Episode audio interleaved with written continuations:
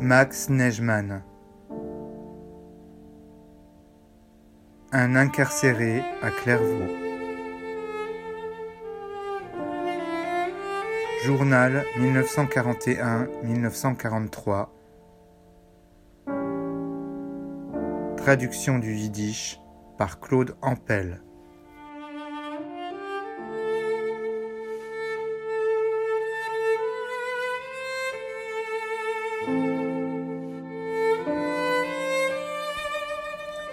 Le lendemain matin, on m'a de nouveau pris le matelas et les couvertures et redonné mes vêtements.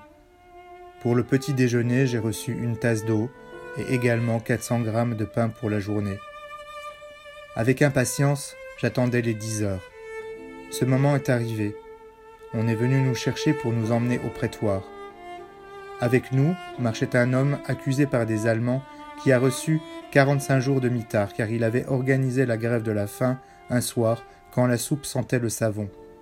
Il retournait au prétoire car il avait parlé avec ses camarades des cellules voisines. Ils ont été condamnés à quatre ans pour la grève de la faim. Fréron, Gégène, et Grégui, et aussi Kanki. Mon ami Malard était également au prétoire car il avait trop salé le boudin. Ils ont profité de l'occasion pour le déclasser.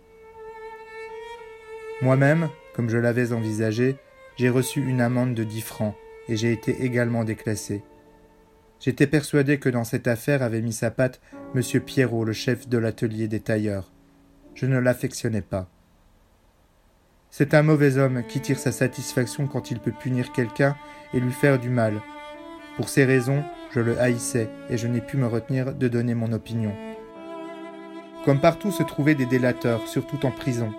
Cela était arrivé jusqu'à lui et j'ai appris de M. Chasselot qu'il cherchait à me déclasser mais je demeurai calme. J'étais persuadé qu'il devait encore patienter longtemps, mais c'est arrivé plus tôt que je ne l'ai cru. Une occasion s'est présentée à lui, et il ne m'a pas épargné. Il s'est saisi de l'occasion, tiré par les cheveux, et m'a déclassé. Dans le travail, le temps passe très vite, et maintenant, hors du travail, le temps passe aussi vite.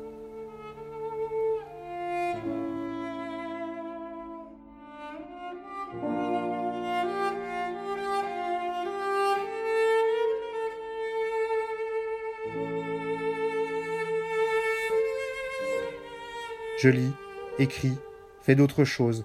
Ainsi le temps file. Une chose que je regrette, le dortoir où nous étions récemment 80 hommes. C'était très joyeux et je pouvais également lire. Ici, je dors seul, dans une petite pièce avec des barreaux, verrouillés comme si j'étais un bandit.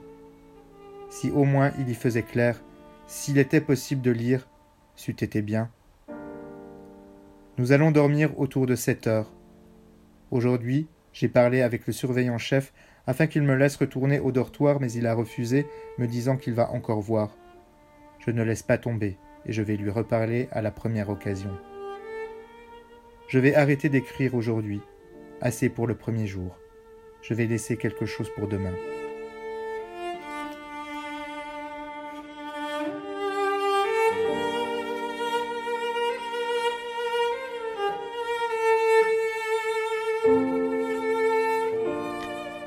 J'étais au parloir et j'ai fait connaissance avec la fille Lacave et de son fils. La fille était avec un gars qui m'appelait cousin. J'ai passé avec eux un bon après-midi. La fille Lacave m'a transmis les cigarettes, à savoir dix paquets de tabac. Nous avons bu un verre de vin, la tête me tournait, et quand je suis revenu dans ma cage à la tombée de la nuit, je me suis couché tôt, enveloppé du souffle de la joyeuse atmosphère du parloir. Je me suis endormi dans mon couchage après un long moment d'agitation.